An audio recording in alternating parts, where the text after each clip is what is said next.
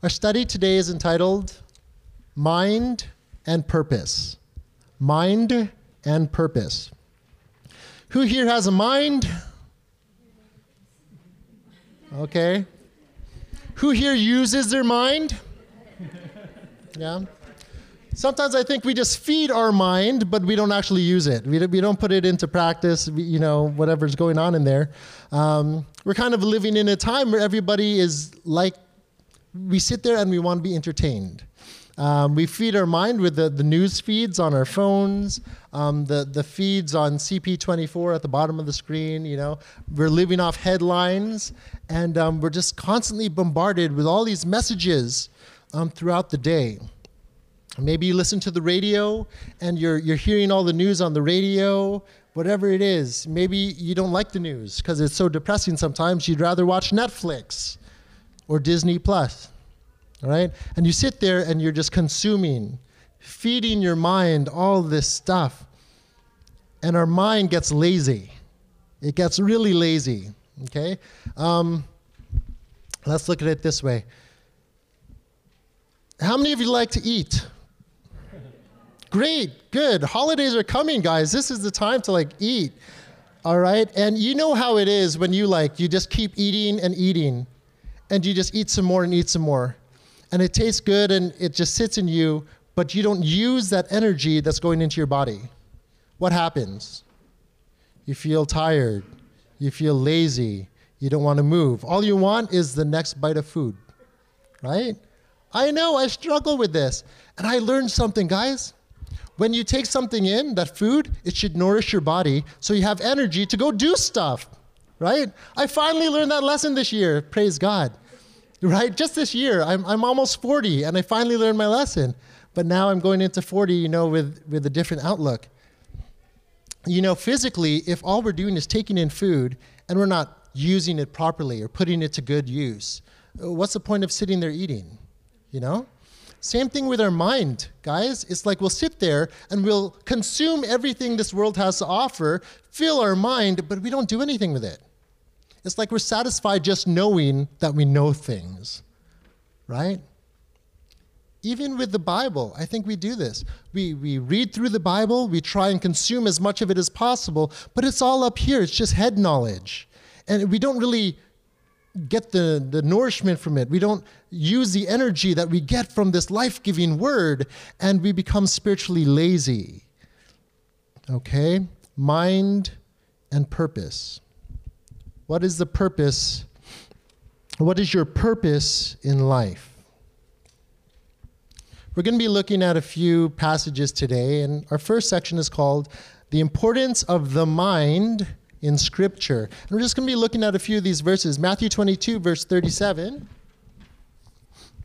Jesus replied, Love the Lord your God with all of your heart, and with all of your soul, and with all of your mind. So, loving God with all of our mind. Like, what does that look like? You know? Any, any suggestions? like loving God with all your heart. You might be like, oh, I'm so devoted to God. I love Him. I feel good about God, and all my desires are for God and His kingdom. Okay. Love God with all of your soul, your whole being. But it also says, love God with all of your mind. What does that look like? Like Jesus was replying to a Pharisee testing him that asked him, Rabbi, what would you say is the greatest commandment? And this is what Jesus replied Love God with all this. He didn't say love God with all your heart and a little bit of your mind. He didn't say love God with just bits and pieces of you at a time whenever you feel like it or whenever it's convenient. He said love God with all that you are, with your whole being. In the Old Testament, it also said love God with all your strength, with everything that you do. Do it all for the honor and glory of God. Okay? to love God with all of our mind, I think it has something to do with devotion, right? I think it has to do with, let's read a little bit more here. How do you love God with all your mind? Is it merely an intellectual awareness of who God is, what he stands for, and what he has done? This commandment to love God requires an allness of self. Everybody say allness. I made up the word Okay, allness of self in submission and surrender to God's sovereign rule and reign over our whole being. Okay? With all that you are. The importance of the mind in Scripture, we look at Romans chapter 12, verses 1 to 2.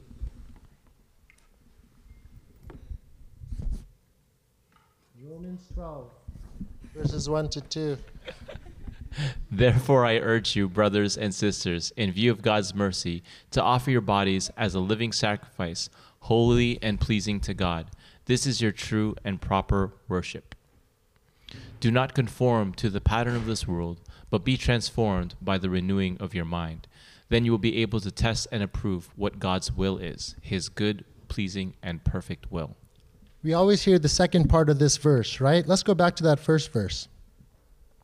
When we look at this, it gives us the purpose, it gives us the why. Why shouldn't we be conformed to the pattern of this world? So that we could offer our bodies as a living sacrifice. Remember, the sacrifices in the temple time, it needed to be pure, it needed to be clean, it needed to be set apart, no blemish, no stain. It had a purpose, and its purpose was to be offered up as a sacrifice. But here, this is a living sacrifice. So, what it's saying is if you want to be living this good life for use in God's kingdom, then your life is one where you shouldn't be conformed to the patterns of this world. Instead, be what? Transformed. How? By the renewing of the mind. Okay? A Christian that has given their heart to God and accepted Jesus as Lord and Savior of their life and welcomed His Spirit to lead and guide them may still question why do I keep thinking of these evil, worldly things that oppose God? The renewing of the mind is an ongoing, moment by moment process, isn't it? It's a, a constant renewing of the mind. It's not a one time thing where you said, okay, I love Jesus, I give him my mind, and now everything's done. No, there's still some sort of like a, a personal accountability and responsibility. There's still a work, a working out in our life that has to happen. And this takes place right here in our mind. You could give your heart to something and be devoted to it, but your mind is still the one that's making those decisions, making those choices. When you choose to follow God, you made that decision somewhere. It's what we call the soul. You have your heart, you have your mind, the heart full of its, its passions and desires. You have your mind, the one that could be thoughtful about things and make judgments. And then you have your soul. Okay? The soul is like the core of your being, where the heart and the mind work together. You have the soul. And it's from the soul that we live out our convictions. Everything you do, it's not just what's in your heart you do, right?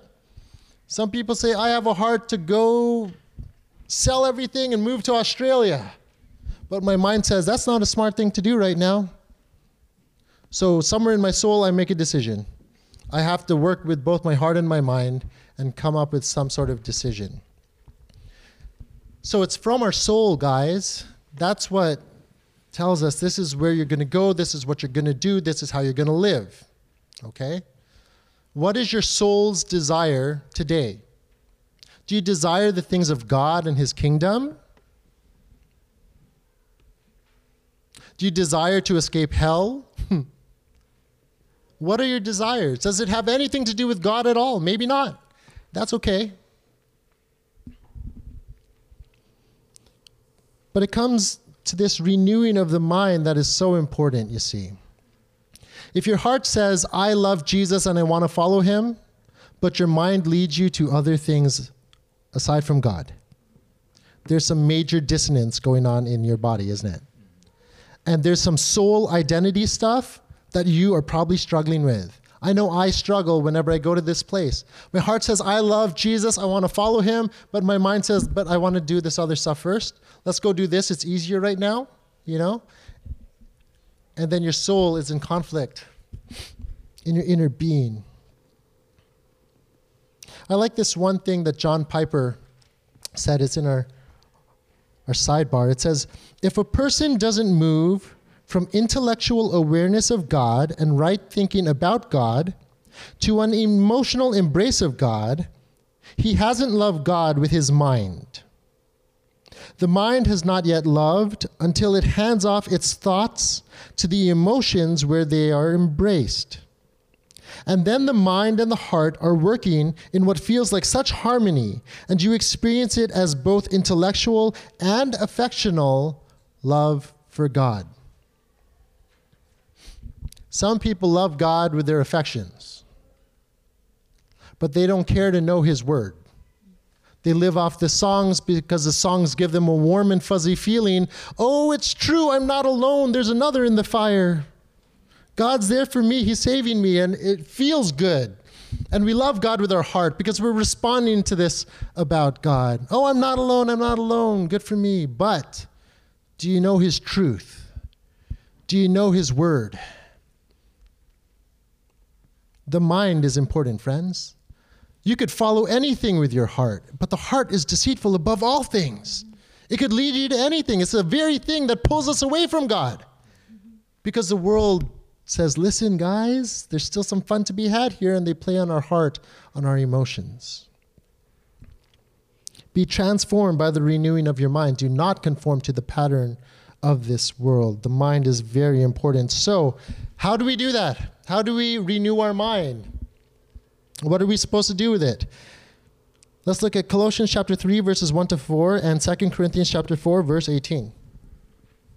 Since then you have been raised with Christ, set your hearts on things above, where Christ is, seating at the, seated at the right hand of God. Set your minds on things above, not on earthly things. For you died, and your life is now hidden with Christ in God. When Christ, who is your life, appears, then you also will appear with him in glory. So we fix our eyes not on what is seen, but what is unseen, since what is seen is temporary but what is unseen is eternal. So, what are you setting your mind on? Okay. Um, this past year, I made a confession. I actually, um, I have been a Raptors fan this whole time, but I didn't like people knowing it. I was, I was a little embarrassed because my team wasn't winning anymore. They, but last year they won.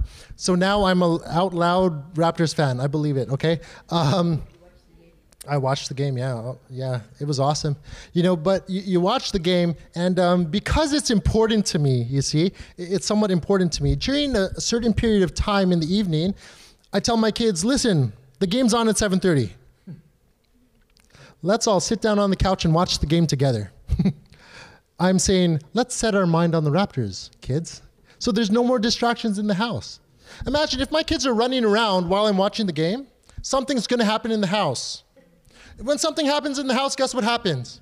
My attention is divided. I'm split. I can't leave the game. I have to go tend to my kid's diaper. I'm like, no, we're going to sit here and just deal with all here, kids.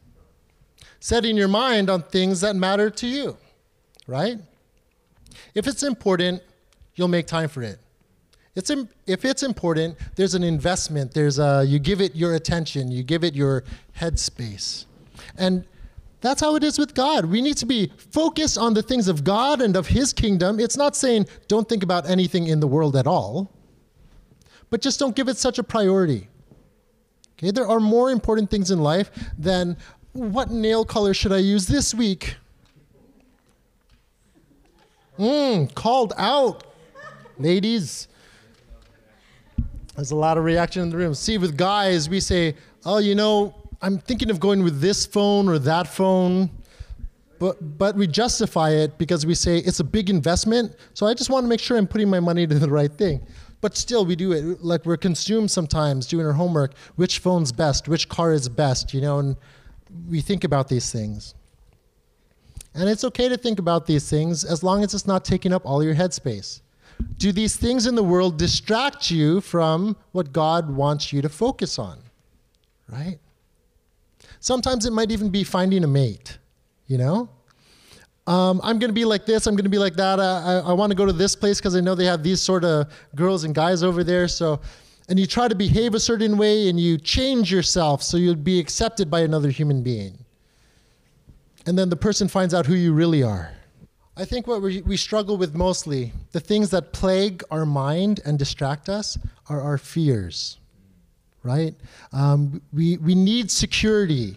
So if we're feeling insecure about something, maybe it's work, maybe it's money, maybe it's relationships, whatever it is, whatever we feel insecure about, um, we we live in such a way to try and keep ourselves feeling safe, right? Um, acceptance, right? We need that verification or validation from other people.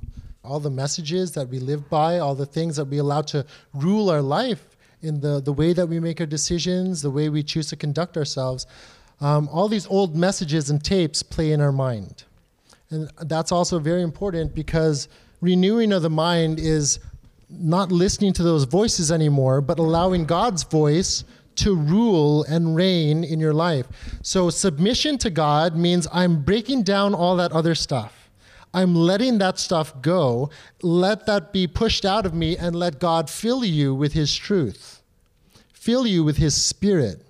See, His Spirit whispers the secret things of God to us so we can know Him and we could know His heart. Okay? Yes? Please God and not people. Absolutely. Okay? And that's purpose, right? But when we don't have that purpose in our life to please God, we allow other things to become our purpose, right? And we're living for other things. What are you living for today? So we talk about setting your mind on things above, setting your mind on things unseen, but what are these things? Okay? This is a verse that we always read, Philippians chapter 4, verse 8, and we're going to add verse 9 today. Finally, brothers and sisters, whatever is true, whatever is noble, whatever is right, whatever is pure, whatever is lovely, whatever is admirable, if anything is excellent or praiseworthy, think about such things. Whatever you have learned or received or heard from me or seen in me, put into practice, and the God of peace will be with you. See, this passage here this passage is not about setting up systems to avoid all non Christian thinking. You know, I think we've been studying this verse a lot here at Praise Gathering, and I think some people just don't know what to do with it because they might feel bad, but I still think about all this other stuff. It's not about avoiding thinking about non Christian things, okay? What this verse is talking about is how God guards our hearts while we are free to contemplate and pay attention to these things, the true Nori Pilovadex praise things, and focus our lives on pleasing God. Giving our mind to these things will help us live with a clearer purpose. Okay, and this is so important. If you don't know your purpose in life, I got to ask you, what are you living for? See, purpose is different from goals.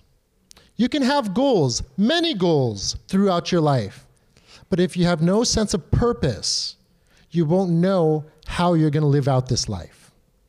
You may end up just trying and doing everything and giving yourself to too many different things. God wants your mind focused. He's giving you something to focus on. He says, Don't be distracted by the things of this world, set your eyes on me. Seek me, seek my kingdom. This is what God's saying. Set your heart on me, your desires, everything that it is. Give me your life, and you will find true life. Sometimes I think we say, okay, God, here's my heart, but I'm not giving you the rest of it. you know? Because you, are partial, right? You, you want to be with God, but kind of. You don't want to commit, so you don't give your whole self. You know, people that get married, you know, they date, they date some more, they finally get engaged, and they're still engaged, and they're still engaged. They're like, I love you, don't you see it? Yeah, love you so much. And they don't want to commit. But now it's easier because there's a way out. Right? So it's like, oh, when we get married, don't worry, it's not the end of, it's not the end of my singleness because I'm pff, whatever. No commitment. There's no sense of commitment. Now, I'm not ragging on anybody that's gone through stuff. I get it, right? But there is this idea of commitment, okay, that is lost on us, right? What are you committed to? What's your purpose in life? What are you giving your mind to? What are you giving your time to? Your heart might be pulled in that direction, but don't tell me you're committing.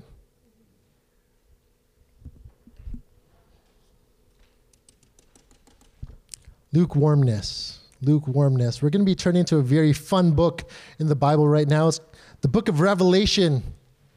Scary. Yeah. The book of Revelation, there's a whole bunch of symbolism and all that stuff in this book. But in this book of Revelation, there were these letters written to the seven churches. And these seven churches represented different things. Today we're going to be focusing on one of these churches, the church in Laodicea.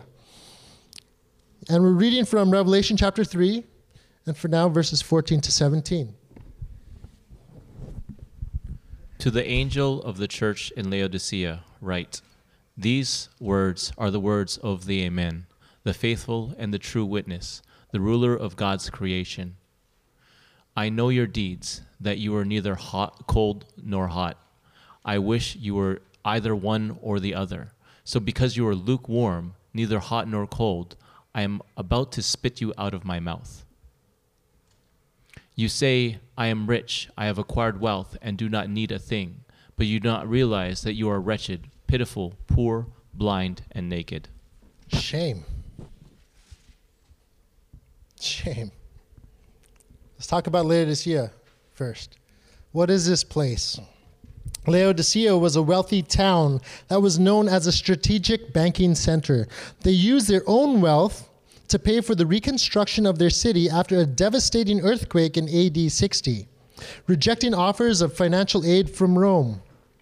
The city was also famous for the soft black wool it produced and its ancient medicine, particularly an eye salve.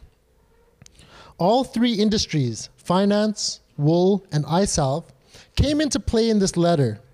Laodicea's water supply, this is important, Laodicea's water supply was also relevant to the message in this letter, as the water had to travel several miles through an underground aqueduct before reaching the city.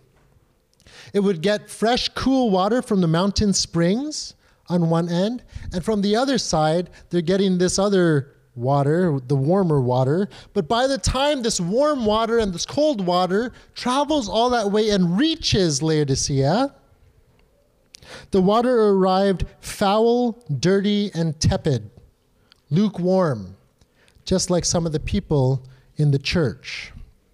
Okay? Lukewarm. What does it mean? What is implied by this term lukewarm? Neither hot nor cold. Just somewhere in the middle, right? But why is he talking about this? Why would God prefer that we be either hot or cold. He's using the water to bring up a point, okay? It's not saying, oh, you have to be hot for God or cold for God. It's just talking about purpose. Do you have a purpose? Because if you have no purpose, you're lukewarm. And what good are you? It's detestable that he would spit that lukewarm out of the mouth coffee. Anybody drink coffee, tea? Yeah? You like it hot? Yeah? And, and you also like it cold. Iced coffee, iced tea, right?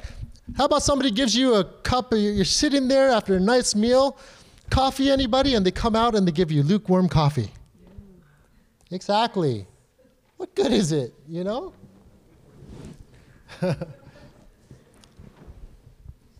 either hot or cold, but not that detestable thing in the middle that can't make up its mind of what it is. See, the lukewarm people here in Laodicea, they say that they love God, they say that they follow Christ, but they were self sufficient. They rejected any help after the city had an earthquake. They relied on their own wealth. Okay? They were lukewarm. Are you hot or cold? Do you have a purpose? Okay? This isn't talking about do you love God or do you not love God? It's talking about do you have a purpose? Do you have anything that you're living for? or are you content with being useless? Let's look at this uh, self sufficiency. So we talked about lukewarm, and now we're talking about self sufficiency. There's a story in Matthew 19 about a, a rich young ruler. You remember that one? And he comes to Jesus and he says, Teacher, what must I do to be saved? What must I do? And he says, Listen, uh, well, if you want to be saved, because at that point they're still under the law, right? So Jesus answers, Well, you have to keep the commandments, mm-hmm. keep all the law. And the guy says, Oh, well, I've done that already. And Jesus says, Oh, you must be very pleased with yourself. Good. What else can I do? And he says, Go now and take what you have, sell all of it, and give it to the poor. This wasn't a requirement to be saved, but this is what Jesus was saying to expose to this man what's in his heart. And when the man realized, wait, sell everything that I've worked so hard for and give it to who? The poor? They don't deserve it. And in his heart, he realizes I I'm not keeping the commandments. I'm loving my wealth rather than loving God. I'm not willing to give it up. I know that I, I, I can't save myself. God, Jesus allowed this man to recognize no, you can't save yourself. All the good deeds, everything you try to do, it can't save you. Okay? And he goes away feeling rejected because of his self sufficiency and recognizing it's not enough. What makes you feel secure? What makes you feel self sufficient, like you have it all under control and that you are okay? Is it your financial wealth? Is it your spouse? Is it your family, your status, or your position in church or in the community? What would happen if God took any of that away from you tomorrow? There you go. What would happen if the thing that makes you feel so secure in this world is taken away from you tomorrow? Will your world crumble?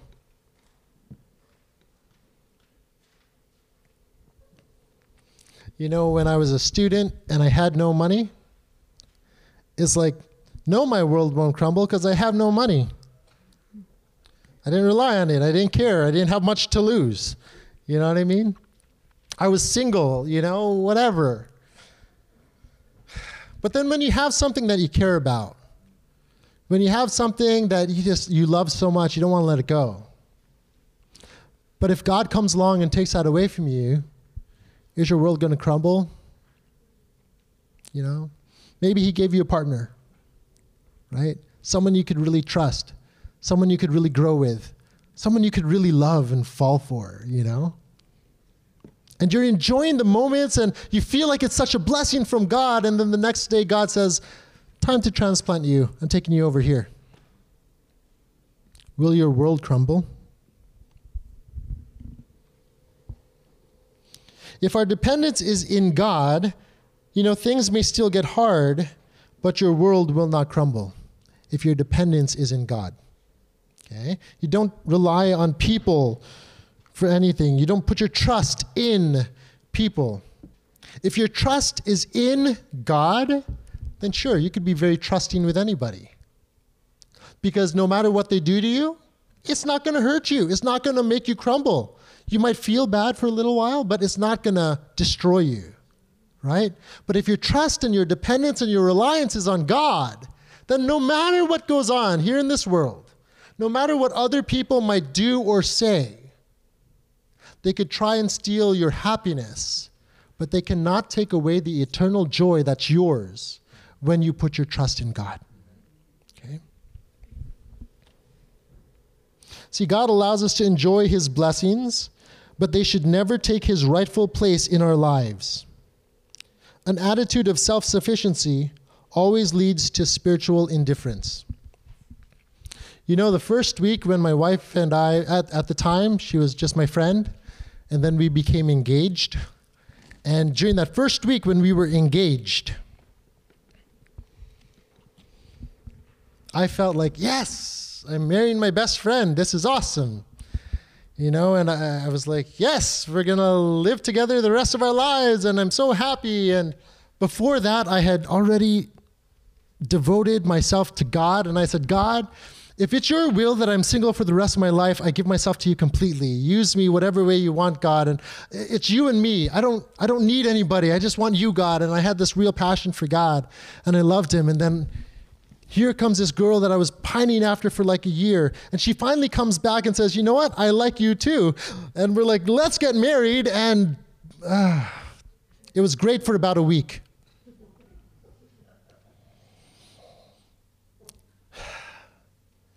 and then it was over. And you're like, well, you didn't even date. You were just friends and you got engaged. Like, you didn't really invest anything, Tim. Get over it. No, no, it's not like that. It's like, I was the happiest I was in human life possible. Okay? Knowing that I was going to marry Beverly. You know, we'd known each other since we were kids. And within a week, it was over. And in that moment, I shook my fist at heaven. I shook my fist at God and I said, God, if you're really there, I hate you.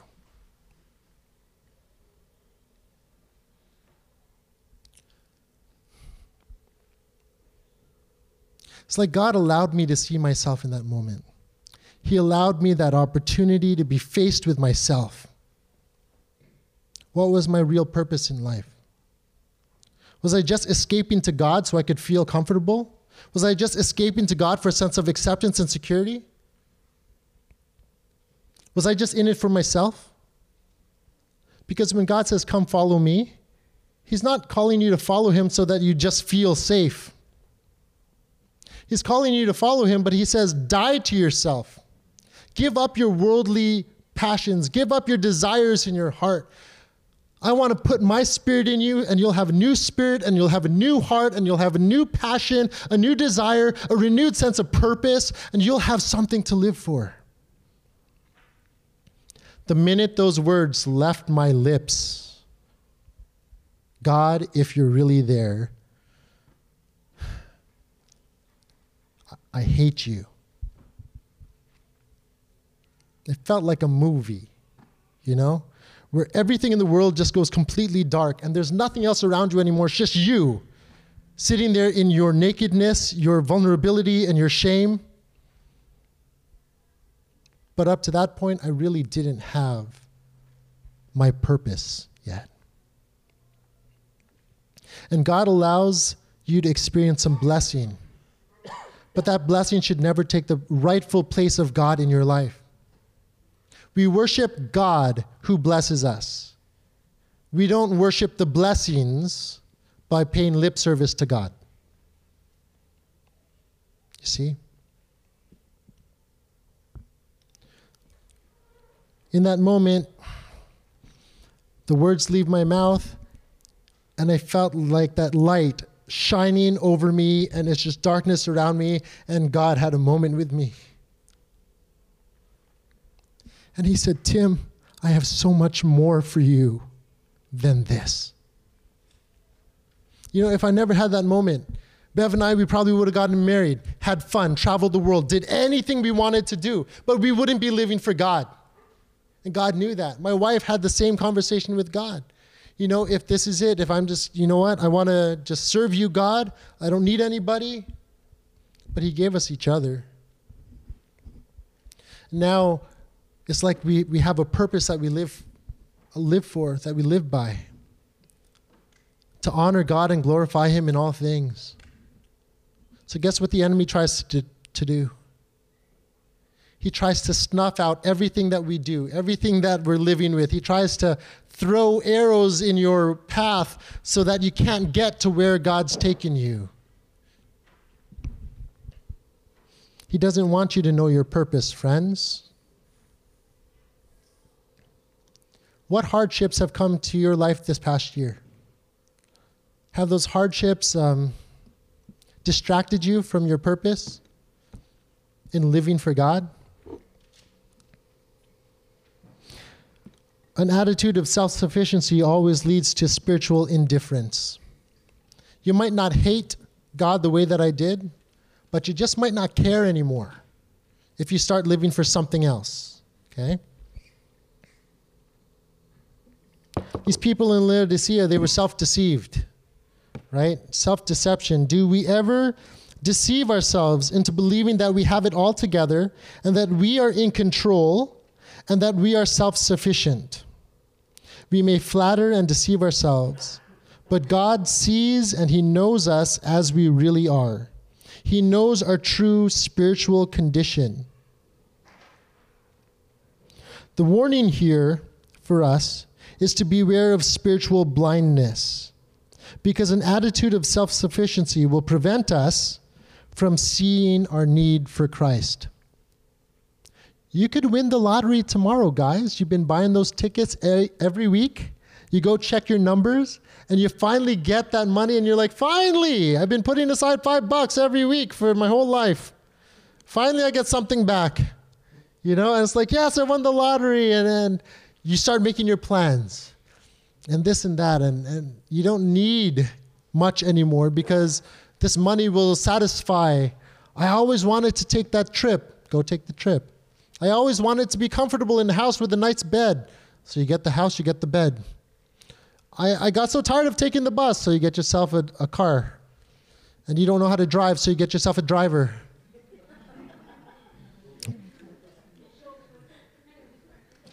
Comfortable, right? It's like we seek for comfort in this world, and I believe that here in North America, we have made comfort our God. Comfort and convenience has become our God.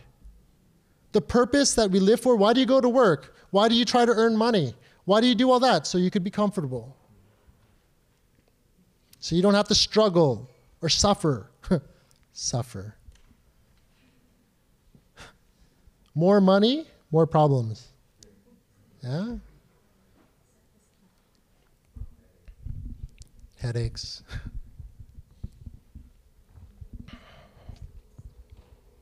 Don't deceive yourselves, friends. You are not self sufficient. You're not like, okay, I'm going to get up this week. I'm going to put in my hours. I'm going to get paid. And then I'm going to go do my thing. And you're like, I don't need anything else because I'm providing everything. When I'm healthy and I could go to work, I'm going to go do it and I'm going to get what's mine. Self sufficient. Somebody tries to give you something because they think, oh, it looks like you're having a hard time. And you're like, no, I don't need your pity. I don't need your sympathy. No, I could do it myself. You know? Don't deceive yourselves. The people in Laodicea were deceived. You see what Jesus told them there?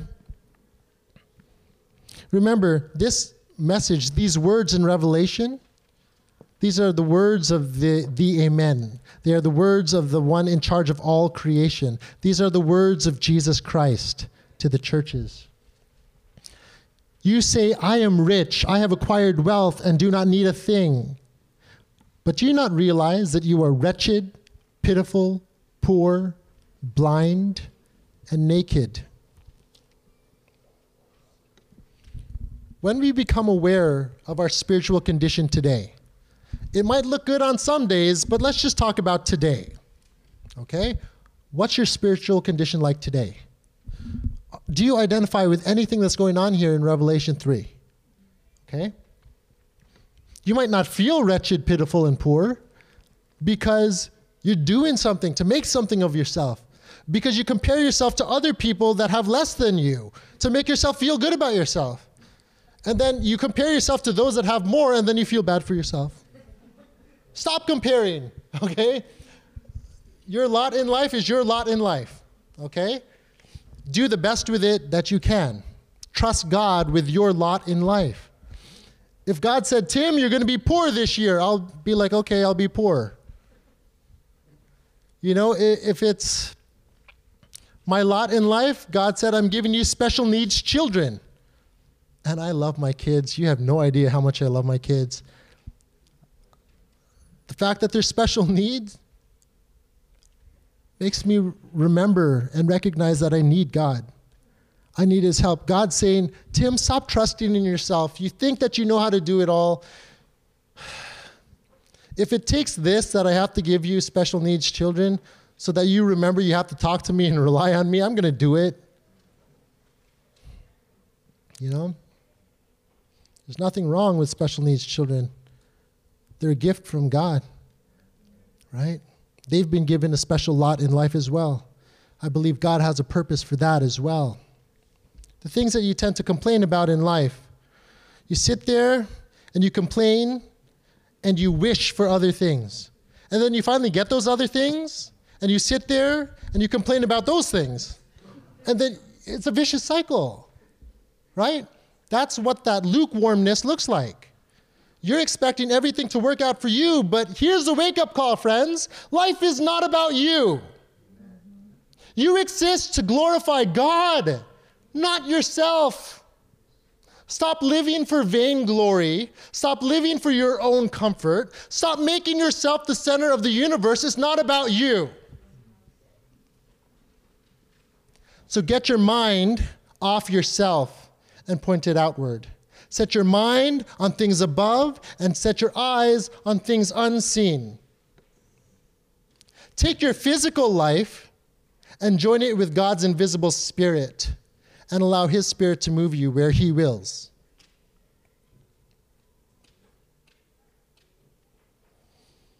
Revived with a mind filled purpose. Let's continue reading the rest of Revelation chapter 3, verses 18 to 20. I counsel you to buy from me gold refined in the fire, so you can become rich, and white clothes to wear, so you can cover your shameful nakedness, and salve to put on your eyes, so you can see. Let's stop there. Be rich spiritually. Okay? Instead of storing up material wealth, we should go to God for spiritual riches that come through Christ alone. It's interesting here how Jesus says, I counsel you to buy from where? From me. Now, what God gives us, we cannot buy. It's a gift that He gives us. But what He's pointing out to this self sufficient people, these self deceived people, He's saying an exchange needs to happen. If you come to me, I will make you spiritually rich, but there needs to be an exchange of some sort. You give up the way you've been doing things. You give up your desires and your self sufficiency and your self deception. There's a transaction, and I will give you gold refined in the fire so you could become rich. Gold that's refined in the fire, it's pure. Remember, and God could only use pure things for his kingdom purposes. So before he uses you, he wants to clean you first. Before he uses you, he's going to let you go through the fire. But he goes there with you. And he carries you through fire and storm and flood. He carries you through all the hard times in life, and he's fixing up your character, friends. He's transforming you as you renew your mind by setting your mind on the things above, by putting your mind on his kingdom. He's making you new. Okay? The people in Laodicea, remember? Black wool. That was their fine material. He's saying, don't put on your black wool garments. He's saying, put on something white. Right? It represents righteousness, good works. It's symbolic of righteous conduct that covers over our spiritual nakedness. So he says, listen, this is your spiritual condition, right? God's not judging you, He's not condemning you, He's just helping you see yourself. You are wretched and pitiful and this and that, but I'm not leaving you there, He says. He says, You need what I have.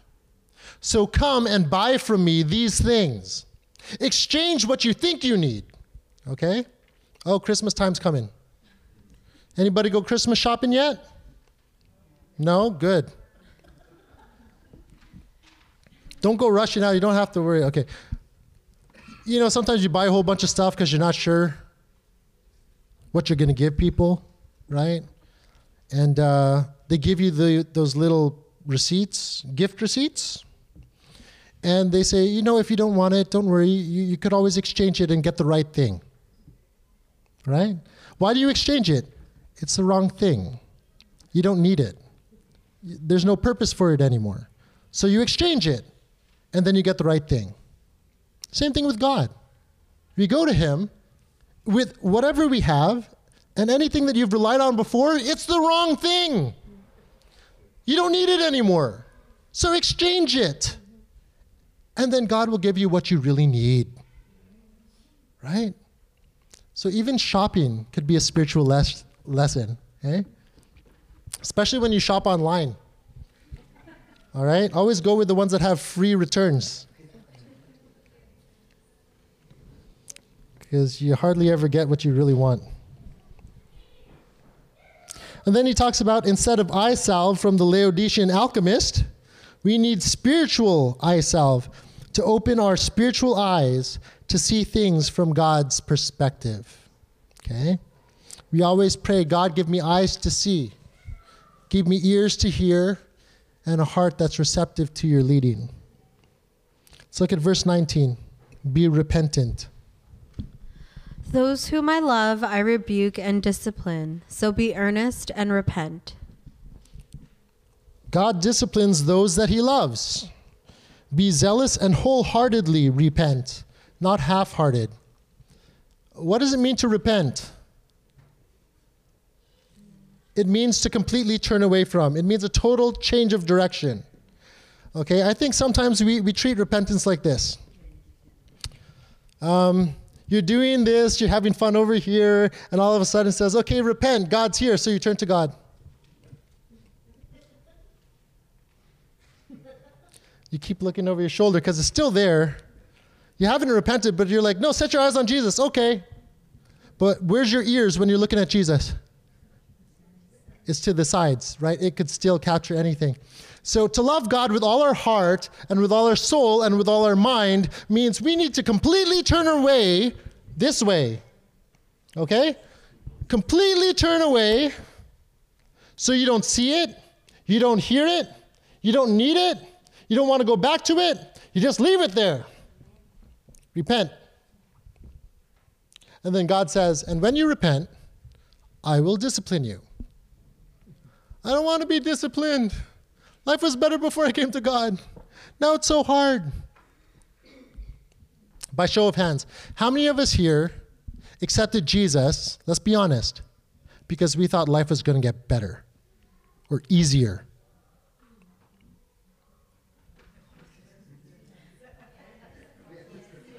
Be honest, guys.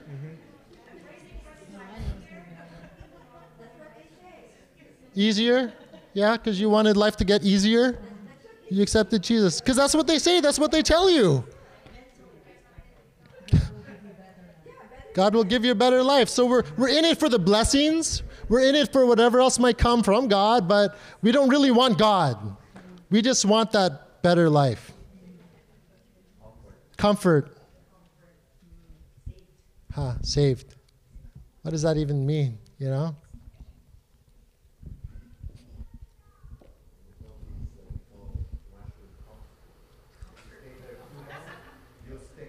In the Philippines, they call the washroom the comfort room, the CR.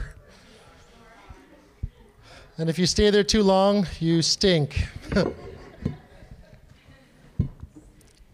yeah, you know, when I went to the Philippines, man, I had a hard time because I needed to know where the washroom was. And they're all saying CR, CR, and I'm like, I don't know what you're saying, man. I thought it was Tagalog or something messed me up. Let's get back to a discipline here. Sometimes it takes discipline and God's reproof to shake us out of our little complacency, out of our indifference, and out of our lukewarmness, right? God allows bad things to happen if that's what it takes to get our attention. If our mind is set on other things, God loves you so much, He wants to hang out with you. He says, Listen, yo, I'm over here. But where's your mind? Set on other things. So he says, repent, turn away from. Be zealous and repent, turn away from. And you're going to understand I'm going to discipline you because I love you. I'm going to teach you the way I want you to live. I'm going to teach you all the things that are good for you because I love you. A father that doesn't discipline his children doesn't really love his children. A father that just tries to be best friends with his kid is just a big kid. It's not a father. He might have been a sperm donor or something, but he's not dad. A good father, because he loves his children, will train them up in the way that they ought to go. He will teach them the way of the Lord. He will teach them to do what's right. Okay? Because God loves us, He will not allow us to go down a path that leads to hell. And hell is simply the absence of God, really, isn't it? I'm not going to try to scare you with pitchforks and fire. It's just the absence of God. Revelation 3, verse 20. Tim, can I just share just one thing before you go on? Sure. When you talk about discipline, one thing I learned this year, so a lot of you know, like this last year and, and actually the year before, I lost a lot of weight. I lost close to 40 pounds in, in total. And before that, even before that, I was running in these races, the 10K, the half marathon. And um, my time was like really slow, but I wanted to do it. I saw my friends were doing it, and I know I could be healthy doing it. And when I think of like this this year, after I had lost all the weight, and it was my first time running after losing the weight, and my times were way better than before. And it's not from practice; it's from simply being healthier. When I ran the the half marathon, the first time I ran it, it took me almost three hours, two hours and fifty three minutes. This time here, it's not because I trained a lot. I, I trained really quickly, but I cut off almost 30 minutes from my time this time running it. And it's simply because I didn't have the weight. And when I think of it, the discipline that God was giving me before, it wasn't punishment.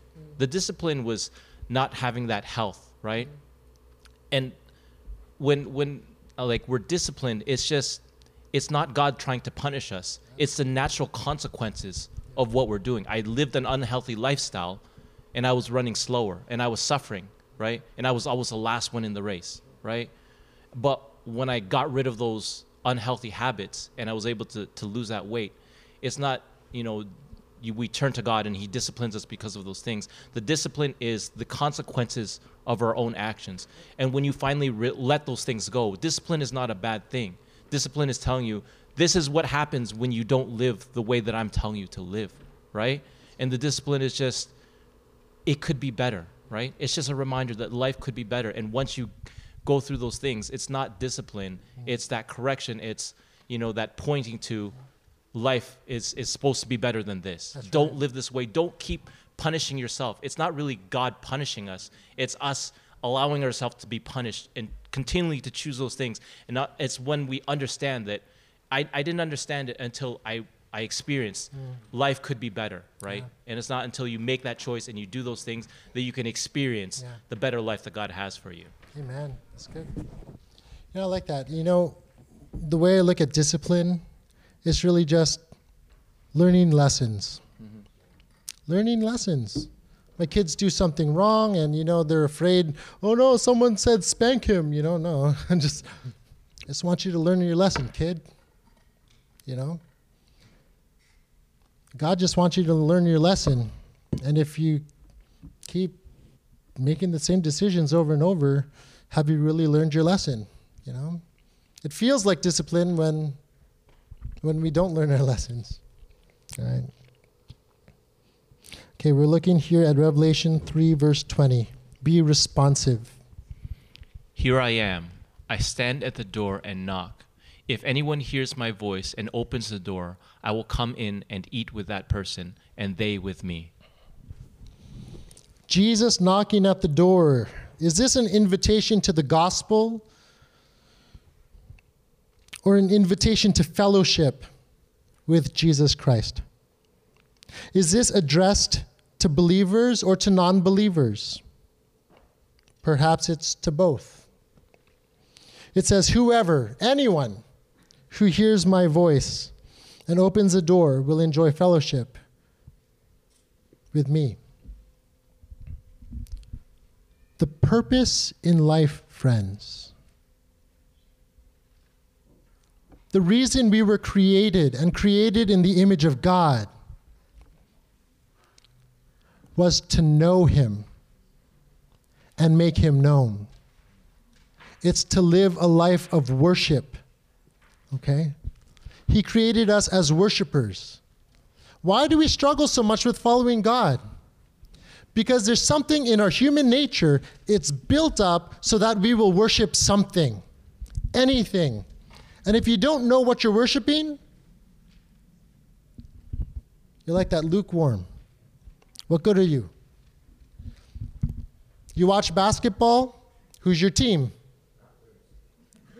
Better be the Raptors, man. All right? My, my brother in law and my sister, they love football. Well, they don't love football, they just love the Patriots. Mm-hmm. There's a difference. There's a difference, yeah? Go Pats, yeah? Yeah. you know, I know some Christians that are so hell bent on their own denomination that they lord it over everybody else. Mm-hmm. And they don't see other Christians as their brother and sister. They treat them like they are less. They feel superior to others. And judgment starts spewing out of their mouth. And it hurts my heart. It hurts my heart because it's like, no, you're behaving like this Laodicea church. You're behaving like you say you love Christ, but you're hiding out in church with your programs. And you think that that's what God wants you're all self sufficient, you know, with all these fun things that you're doing in church and taking pictures and posting it on Facebook to show the world, look how much fun we have in our four walls. Won't the whole world come into our small building with four walls and lukewarm? What's the real purpose? Are you serving yourself and your reputation? Or are you serving and living for God's glory? Our life purpose, friends, if you don't have a purpose in life, what the Bible says our purpose is, is to worship God. That's it. How can you worship Him if you don't know Him? How do you get to know Him? You set your mind on Him. Give Him your all. Give Him your allness. Everything that you are, everything that you have, your whole being, your very breath. Give Him your past with all of its, its hurts Give Him your present with what you're able to do now, and trust Him with your future. Just put it all in His hands because there's no safer place, there's no better place. And let Him use you for His kingdom purposes. It's my prayer, friends.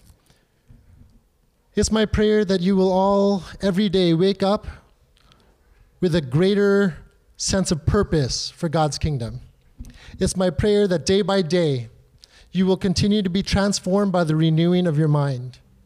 It's my prayer that your heart hungers and thirsts for God. May you all live as slaves of righteousness. May you all live for God's glory.